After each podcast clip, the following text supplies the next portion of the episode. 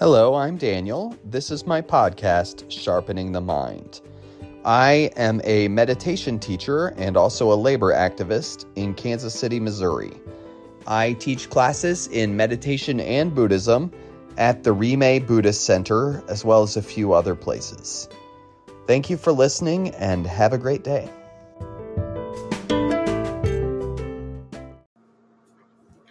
Hello, I am here with my childhood friend, Daniel Symes. Uh, we became friends when I was 11 years old. I think mainly we became friends because we had the same name. And when you're that age, that's kind of a cool thing, I think. It seems silly now. Say hello, Daniel. Uh, hello, I'm Daniel Symes. And yeah, I'd echo, yeah, we became friends because we had the same name um, and the same last initial. Uh, that, that's another important distinction because I was comfortable with there being another Daniel, but there being another Daniel S was pretty intense. Again, I was 10. Yeah. So actually, for my my whole childhood, I had to go by Danny because somehow he got ownership of both Daniel and Dan. He got both of those names, so I had to be Danny because we were close friends and everybody knew us both. And that, um, I'm trying to come out of that now, but some people still call me that. So, uh, we have in common that we both uh, grew up in Overland Park, Kansas, which is a suburb of Kansas City, and we were both I think, spiritually minded as kids, which is uncommon, but we were both spiritually minded. So we both thought about like God and religion a lot. And and as it turns out, I eventually evolved and sort of became atheistic, anti-religion, and then sort of became Buddhist, which is where I'm at now. And Daniel also had his own journey where he um, sort of stopped being a Christian and sort of became a pagan, and then he became a Freemason, and now I think he's some sort of Unitarian or something. So we've both had thinking that was very important as children and reading the Bible as children, which I think a lot of people, even adults, don't do. But as children, we read the Bible, and I don't think we understood it, but we tried. And we both also had a diverse and a strange path. And I wanted to bring him on today to talk about spiritual community or community in general, but mainly spiritual community because um, he has that the the view of being within the pagan community, and he can tell me how community works there, and of being in Freemasonry, and he can tell me how community works there. And I have spent time deeply involved in a Buddhist community, and I've seen uh, sort of what works and what doesn't, and that's what we're going to talk about today. So um, that's my introduction. So I want to ask Daniel, how do you define spiritual community? Well, I, I think uh, spiritual communities can be many things to many people. Um, I think the first one that most people think of is a church um, or a temple, like uh, the Rime Center uh, or other Buddhist groups in town or meditation groups or um, there's there's a lot of groups. Kansas City is really spiritually diverse. It's one of the things I love about my town. Um, and a spiritual community has good good traits because that's where people go to learn spirituality. That's where they go to exemplify it. Um, it does obviously have some pitfalls. I'm sure we've all seen when things sort of go south with a group of people where it may have been good one day and then next day expectations change. So um, I hope that handles your point there. Yeah. So I wanted to talk about, first of all, um, I've only learned in recent years that my my family, the Scharpenburgs, are a Lutheran family, and I know that because I've started going to funerals of relatives, and they're always Lutheran funerals. And well, why is that interesting? Well, I don't know if it's interesting, but it is. Um, when my family came here, they didn't just join a Lutheran church. Rather, uh, a friend of my mother's who lived on our street went to a specific church, which was Disciples of Christ. And because a friend went there, we started going there. And I think people do that. They're more apt to go to where a friend goes than to go to what aligns with their past. And I think that that is something spiritual communities struggle with is how do you get new people in? And individuals struggle with, well, where am I going to go? Where am I going to be most comfortable? And that's something that all communities have to wrestle with. How can we be welcoming And should we tell everybody we're welcoming? Does that mean anything? No, probably not. But how can we be welcoming? I think that's what spiritual communities have to have to think about. And being welcoming is really hard. So, and then one more thing about my childhood that I'll say is when my father passed away, I was 15 years old, and our church, the Hillcrest Christian Church, Disciples of Christ, members of our church came every night and brought dinner to our family for I don't know if it was three weeks or a month, but for a long time, my mom didn't have to cook because that's what a thing that a function of communities that communities can do. And I bring that up because, in my experience, that kind of thing, that kind of caring about people, taking care of people in the community, that's what I've seen lacking when I pay attention to Buddhist communities. When I pay attention to Buddhist communities, I don't see that kind of thing happening. And I wonder why that is. And so, what I want to ask you is uh, if what goes on in pagan communities that you've seen, you've, from what I understand, you've been involved in two pagan communities in Kansas City, maybe more, but two two big ones. Is that right? Um, I think you could say I was involved in in Gaia community for a number of years. I'm involved with Camp Gaia, and there's probably I'd say a loose network of probably 100 to 200 groups of people that call themselves pagans. Um, that would probably some of them would call me a member, some of them would not. That's kind of up to them. Uh, what I would say is that yes, community, pagan community, especially, uh, one of the benefits it has is what you just described. Somebody died, and then a bunch of people show up and bring food. You know, people think of spiritual communities like, okay, well, this is the place where they tell me uh, what I believe and what I think, and I think that's where we kind of we fail to realize that the the religious or spiritual tradition doesn't doesn't actually matter. Community is about just that thing. The I have a problem. Do what can I turn on the turn to this community for help? Yes, no. Um, sometimes, like with Buddhist communities, I think a lot of times people are learning to let go of attachments, and so it's harder for them to get attached to the community, even. Um, whereas with other groups, they're not as focused on attachment, so they'll go ahead and get attached. Uh, but the value of community, I would say, is how what they can do for one another in very small material service ways. That's something they all have in common. Um, Freemasonry has a lot in common in that uh, it's more of a fraternity, but it's also kind of a, a family of associated groups, and it it has an element of okay, let's roll up our sleeves and let's help someone. There's a do it that that goes to community that isn't so much. Uh, whereas like maybe a, a book club you're going to read and learn and study versus okay well we're going to go clean somebody's house okay um, i hate that there's two pagan communities that both call themselves gaia in kansas city. I think that's stupid. But anyway uh, far be it for me to okay i'm judging them. But anyway um, one thing i've noticed that i think sets buddhism apart and I've seen people get mad when I tell them this. On online, where people are more prone to get mad than in real life, but uh, not in real life. But I've seen people online get mad when I when I ask questions about this. But Buddhism, from what I can tell, is the only spiritual tradition. And I'm speaking, and I want to be very clear. I'm speaking of convert Western Buddhism. Convert Western Buddhism is the only spiritual tradition in the United States where the normal thing to do is to go away from your spouse and your family to go practice. And so there are Buddhist community leaders whose spouses are not in the community at all. And you wouldn't see that in a Lutheran church. And you wouldn't, and I've hmm. sort of looked into paganism enough to know you don't really see that in paganism either. Because at first, my first thought was, well, it's because Buddhism's a convert religion. People weren't born Buddhists, so therefore you go away from your family to meditate and to practice, and that's okay. But I have found that paganism is largely a convert religion too, they don't have that phenomenon.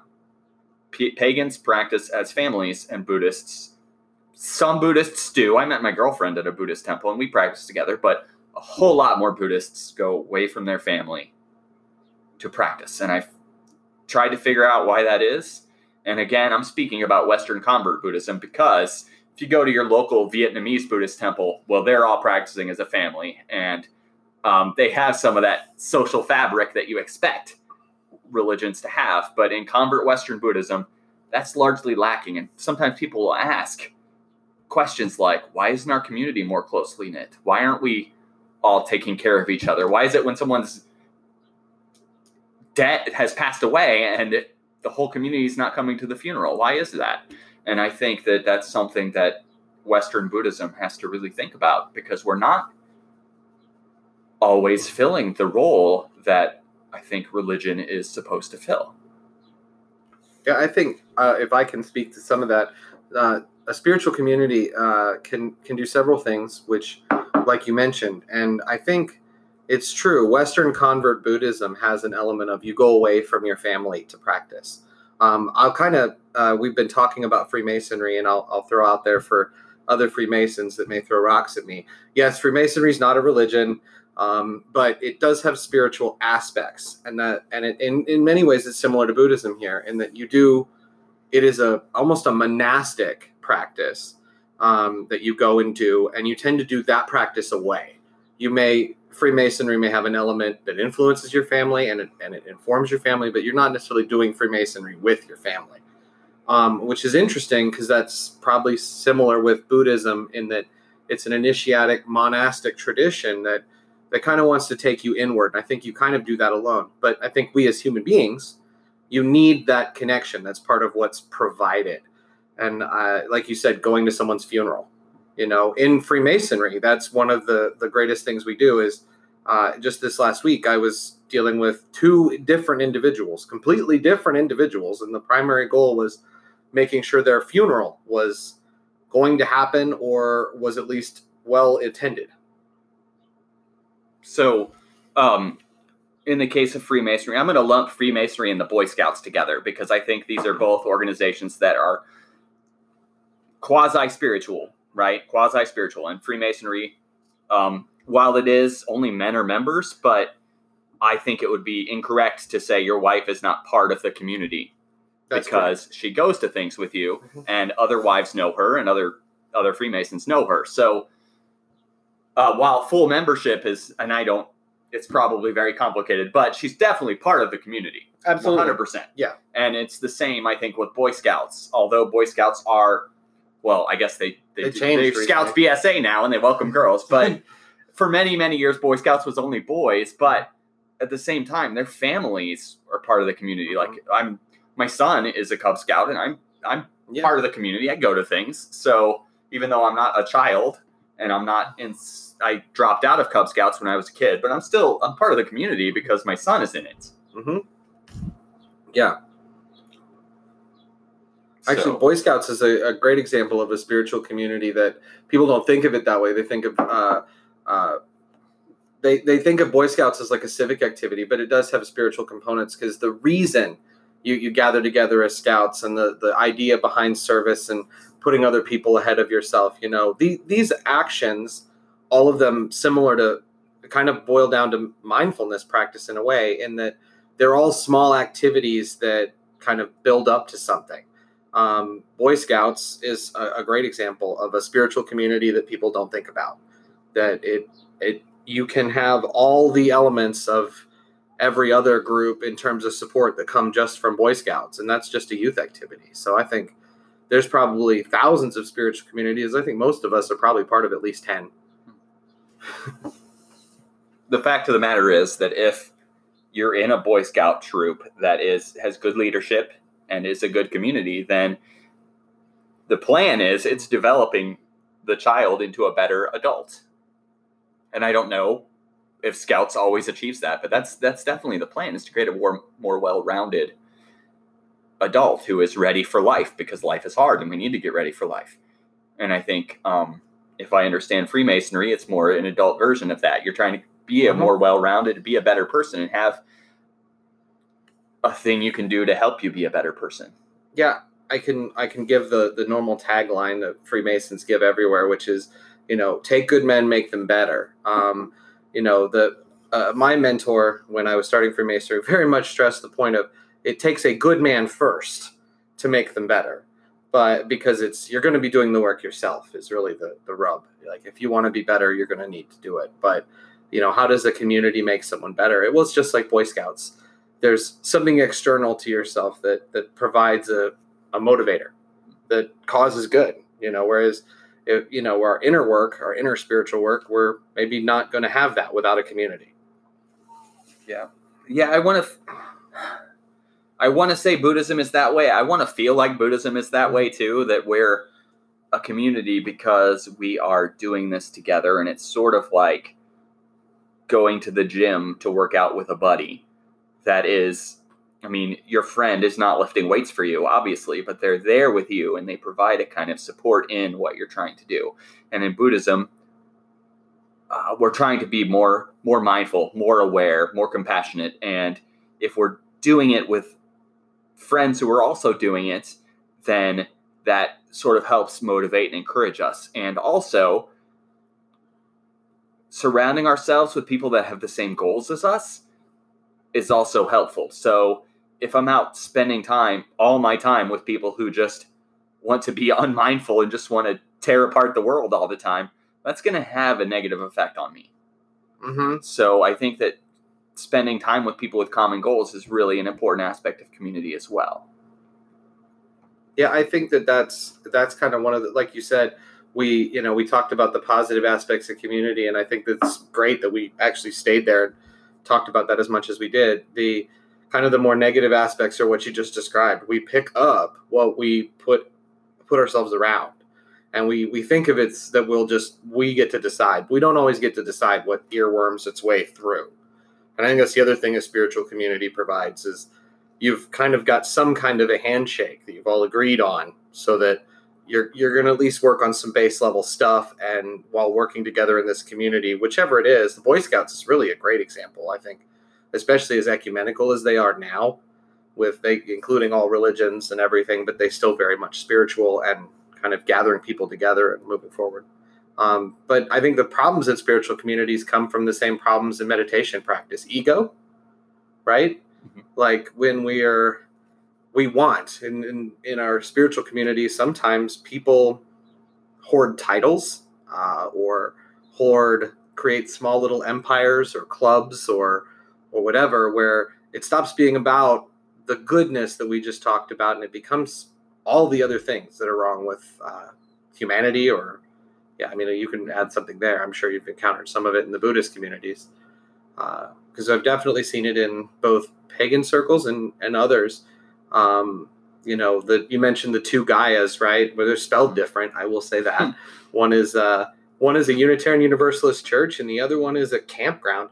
They uh, they have a lot of overlap because of what they are, and there's even been friction between them or various people uh, because at the end of the day, we as human beings have emotions and feelings, and when we get in a big group, those can be amplified, and sometimes people, uh, yeah, I mean, those are the things that happen with any any large group.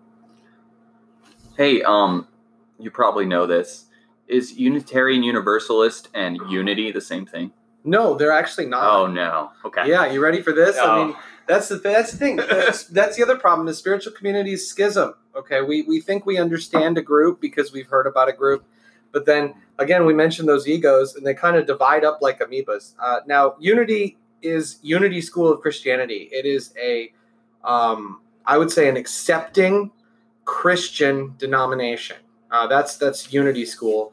Um, I've done some work and and attended at Unity on the Plaza uh, a few times in my life. I'm going to lead a meditation at a church called Unity Southeast mm-hmm. on the 20th of April. So I know they must be kind of open minded about things yeah, uh, the Unity School uh, does. There's a lot of Buddhist groups that co-share buildings with Unity groups. Um, I'm pretty sure that this is the same group. I don't know anything about Southeast Unity, but I'm sure it's similar. Um, they're a one of the Universal Salvation groups.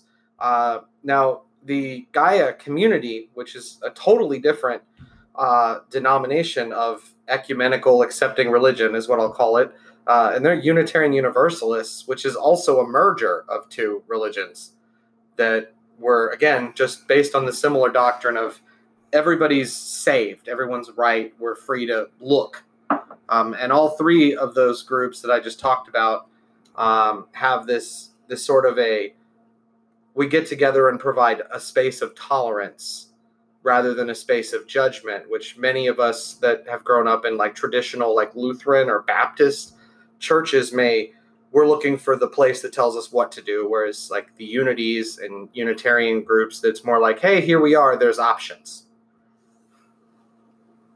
Just be nice to each other. that's i mean i think that's ultimately because you and i spent years reading the bible right? And i think the motivation behind that was trying to find some kind of truth. Um, and i think as we kept reading we just kept finding more and more questions instead of truth. Um, and that i think you know when you it's a it's a useful activity. Uh, i think the problems come into it is when somebody thinks they really have landed on the absolute answer and they quit working on the questions Yeah, I sort of wonder sometimes what life would be like if if I went to theology school, uh, but I didn't. So, um, if you can cast your memory back and tell me why you left Christianity, or if you feel that you left when you became a pagan as a very young man. I think when I, I first became a pagan, I absolutely left Christianity. It was a hard break. Like I was like, I'm not that anymore. I've thoroughly explored this concept, and I, it's a hard break. We're not doing that anymore, and we're doing this now. And what this was was kind of what I would call a, a pulp, uh, kind of Wiccan uh, spirituality that, that that worked. It was a, a cosmology that made sense, and it gave me a framework for study from there. Uh, through that interest, I was able to find, uh, and I guess the question you asked there about did I consider myself Christian at that time? No, I didn't. Um, later, as I was, it was actually through Freemasonry, I started to add add in, uh, sort of add in, relook uh, back at some of the more interesting passages in the Bible, and that kind of reintegrated. I guess I can answer that more differently. I'm getting into the weeds. Yeah. So, okay. What do you think? What do you think the pagan community does really well? they take care of each other. Um, the pagan community, uh, especially in Kansas City, and even I'd say uh, around the continental United States, uh, there is a, a family feeling.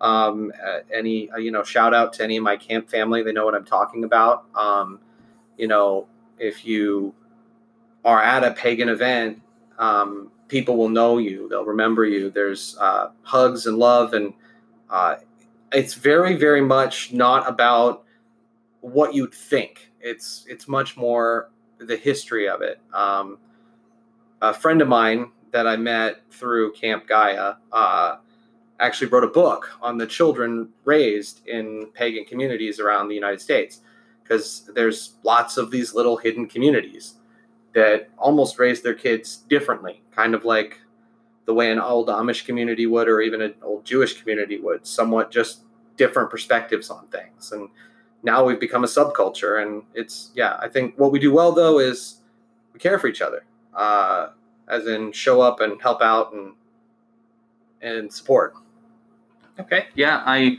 I went to Camp Gaia and taught meditation once because I was invited to go there, and I go places I'm invited, and uh, that's what really struck me was everybody was super nice to me and super welcoming. And uh, honestly what i didn't see i didn't learn anything about paganism and i thought i would by going there and i didn't learn a single thing at all.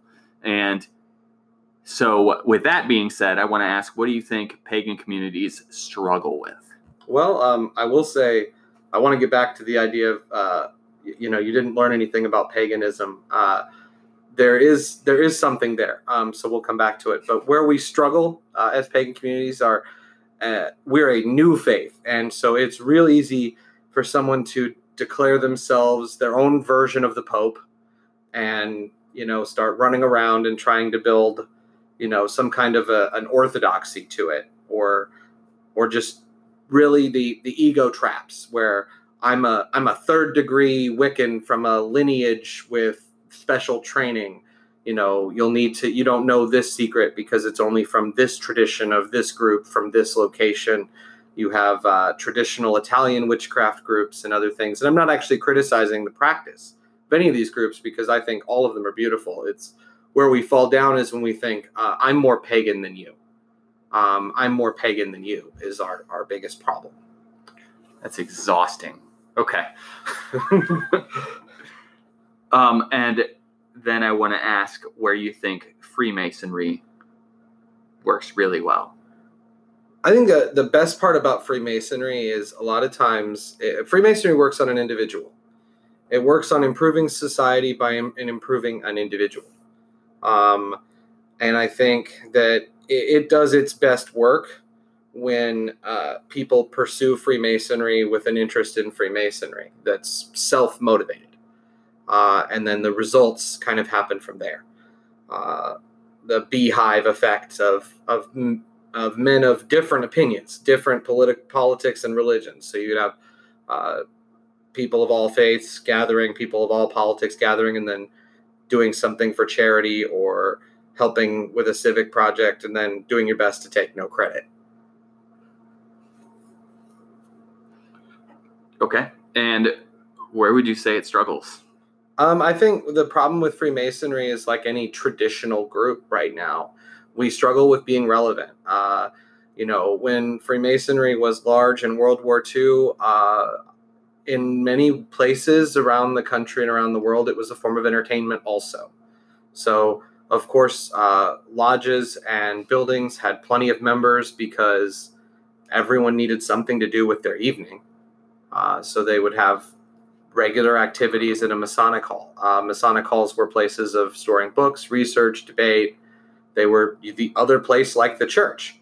Um, where we struggle now is the same way in which churches struggle. Uh, people have plenty of options. They can they can stay home and and listen to literally any amount of information from any source. So what modern Freemasons are having to do is we're having to be a little more out there. We're having to talk more candidly, like I am even now, uh, so that people know that it's available and it is something that is pursuable by them.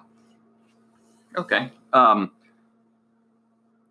I want to bring attention back to Buddhism here and just say that after my divorce, I was in a pretty dark place and I started going to the Rime Center to a local Buddhist temple as often as I possibly could because I discovered that when I didn't go there, when it wasn't my night with the kids, I was just going to drink all night and watch Netflix, and that was all I was going to do. And I thought, well, this isn't. I don't want to live my life this way. So I started like figuring out how I could get myself into the Buddhist temple more often, more evenings, and uh, I think community plays a role in that as well. But it also sort of made me maybe read into the community something that wasn't there. I, I got my own support out of it. Um, with no direction from anyone. I just said, okay, how can I use this to support myself? And I don't know um, if a lot of people see that as a possibility or see that as an option, but I think communities do well when they have. I wanted to say all that to say communities do well when they have events all the time, which is what I think sort of what you express with Freemasonry. I need something to do. I'm going to go to the Masonic Lodge. Um, I think it's good to have things to do. I think we have a lot of ways to entertain ourselves now by staying at home, but I think it's good to have things to get out and do and get out and talk to people. Mm-hmm. So I think that's a very good function of communities, not just.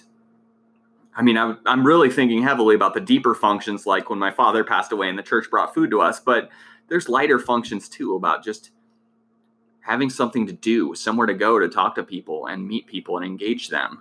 And I think that's really good too. Like go somewhere, have somewhere to go to be sad. You know, you you don't know what else to do. You know, the difference for so many people in this world right now when you, uh, you know, you arrive at a catastrophe. You know, this they don't have to be huge. You're you're you're you could have um, not gotten a promotion at work. You could have, uh, or it could be big. You could have a car accident or or a death or you know when you're at that place of of darkness and by darkness i just mean sadness spiritual communities i think are very very healing because you go there and you just kind of are able to say, okay, I'm here because I'm sad. You know, I don't know of anything any if it's not a spiritual community, you can't go there because you're sad. No one will no one will be okay with that. You know, it's like let's say you're you're in a bad mood and you go to the bar, you know, okay, but for the most part, sad at the bar isn't the same as sad at church or sad at, at a Masonic lodge or even a Buddhist temple, like you said, like the Rime Center, um, and uh, has a lot in common with the idea of, uh, of a lodge because uh, Buddhists are more active. You know, it's not as clergy based. So, and another thing I want to say is that if you're in a tough place and you're struggling, or you don't know what to do, or you don't know where to go, or whatever, um, if you go to your temple or your lodge, you're probably not going to get in trouble. Whereas if you go to a bar because you're feeling unhappy, bad I mean, something bad could happen, and you could get in trouble in your temple or lodge. But I, for some reason, my feeling is it's a little safer, mm-hmm. less likely. Like a, so I'm going here because I'm sad, and then if I happen to become a better person because I'm here, that's great. right. And, yeah. And I, I think that's sort of why there's spirituality connected to the recovery community too, because when people are really struggling with addiction, then they go into recovery and then maybe they get spiritual or maybe they don't, but they're not getting in trouble while they're in recovery, while they're in an AA meeting or whatever. So, um, I want to shift gears now and I want to talk about what I'm doing. So I have Fountain City Meditation, which I call a project. I don't call it a community. And I was just talking about this to Alicia yesterday. I said, I don't really think what I'm doing is a community. And I said that because I'm having public meditation events once or twice a month. This month I'm doing it twice, but usually I do it once outdoors, which means in winter we're closed. And I don't think of it as a community because all I'm really doing is giving a little bit of my time, and that's my whole contribution. And and I say that because um, I talked to a guy named Tom who runs a Buddhist temple in Oklahoma, and he had me go give a talk there, which was great. But I talked to him, and I asked him, "Has running this community taken over your whole life?" And he said, "Well, it's a good thing I'm retired." That's what he said. It's a good thing I'm retired because it has taken over his whole life, right? So I, when I think of community, I think of something that's going to dominate my life, and I, I am don't want something to dominate my life, right? So I thought, oh, Fountain City Meditation, it's just a, a facilitator, it's just a project, it's not a community.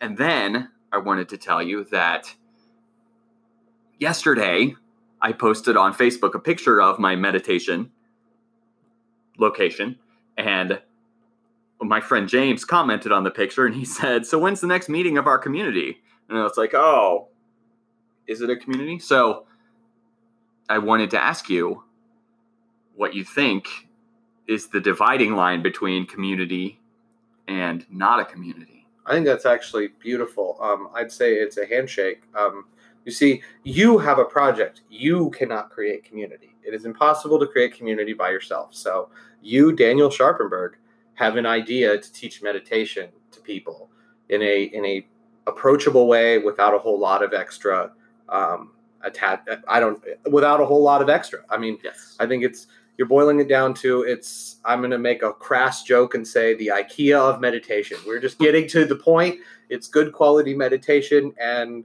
you know you can be of various spiritual traditions. You happen to be Buddhist. Um, I have also studied Buddhism, um, but the I think it, it becomes a community when somebody reaches back, like your your friend James said. Well, when is the next meeting of our community? Well, once James decided that your project was a community, uh, between you and James, you made one.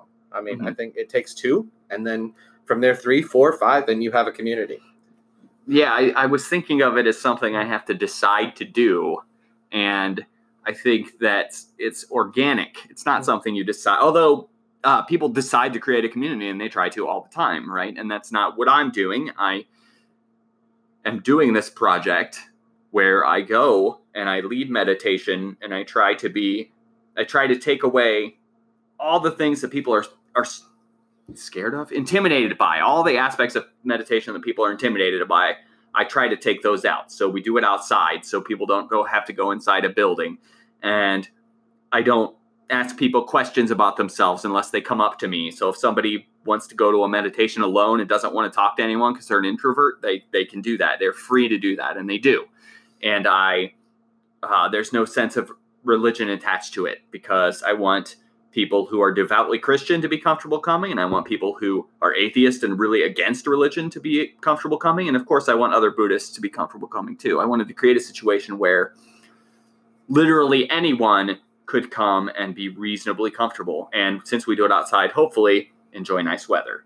And I'm actually a little worried that my I'm going to have a gathering outside of a church because I think, oh well, some of the people that come to these really don't want to go to a church ever. And I don't know if I'm assuming that about them or not because another thing I don't do is ask questions, right? I don't go to the people that come to my meditation and say, "Are you a Christian? Are you a Buddhist? Are you a pagan?" Right? I don't do that. That would be people wouldn't like that. That would be intimidating. So, um, where was I going with this? So, I don't know if it's a community or not, but I'm also unattached to the results of that. If it's a community, that's okay. And if it's not a community, that's okay. But in either case, I'm I I worry about accidentally letting it dominate my life. And I, I try to avoid that because, you know, I have a job and I have a girlfriend and I have four kids and I have a lot going on. So I want this to be a part of my life that I care about a lot, but I also I don't want it to run my whole life. And when I think of a person that runs a community, I think of someone whose life is dominated by the work they're doing. And that's not what I want to be. Yeah, I think that um, if I can add to that at all, I'd say that that's probably a healthy outlook for anybody that wants to start a community is to make sure to know that they have to keep themselves in balance. I mean, that's kind of a Buddhist lesson is the idea of, you know, maybe we'll create something good, maybe we won't, but we'll let the results speak for themselves and not be attached to creating an outcome. Um, I think that's that's definitely there. But yeah, the I think some things, some projects become totally dominated. Once it becomes a community, it is alive, it's its own. You can't control it. You have obligation to it. It's like a child. I actually think what you said earlier and what we're talking about, like like creating a child. Some people do sit down and go, "We're going to create a child, and this is how you raise a child."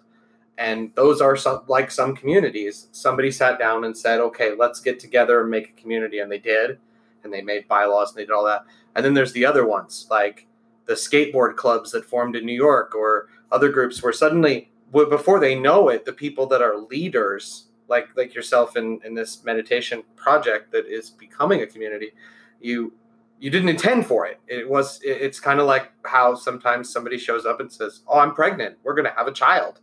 And you're like okay. And what happens next is what happens next. Yeah so i think that we are going to be finished now. Um, we've been going for quite a while and so i want to ask do you have any final thoughts about community? Uh, I I think uh, my my final thoughts on community are um, we need it. It's like air. Uh, human beings need community.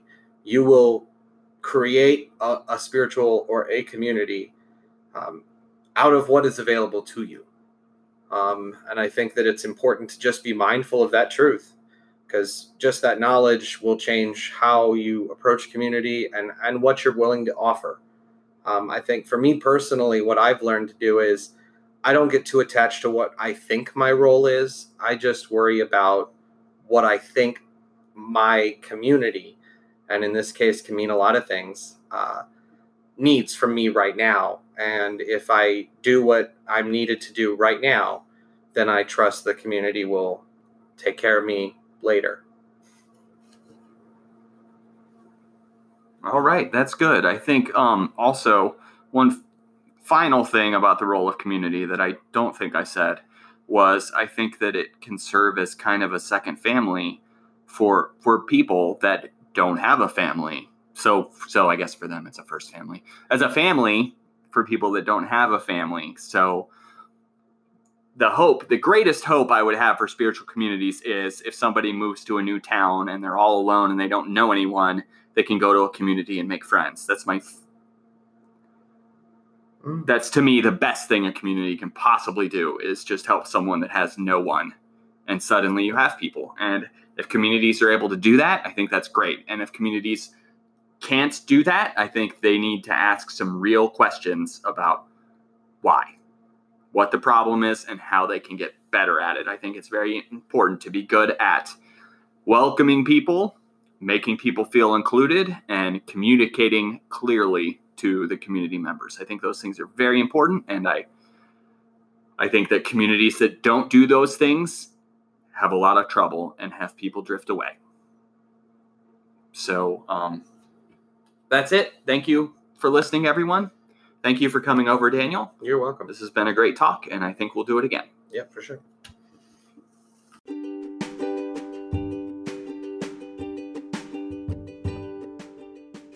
Thank you so much for listening. Have a great day.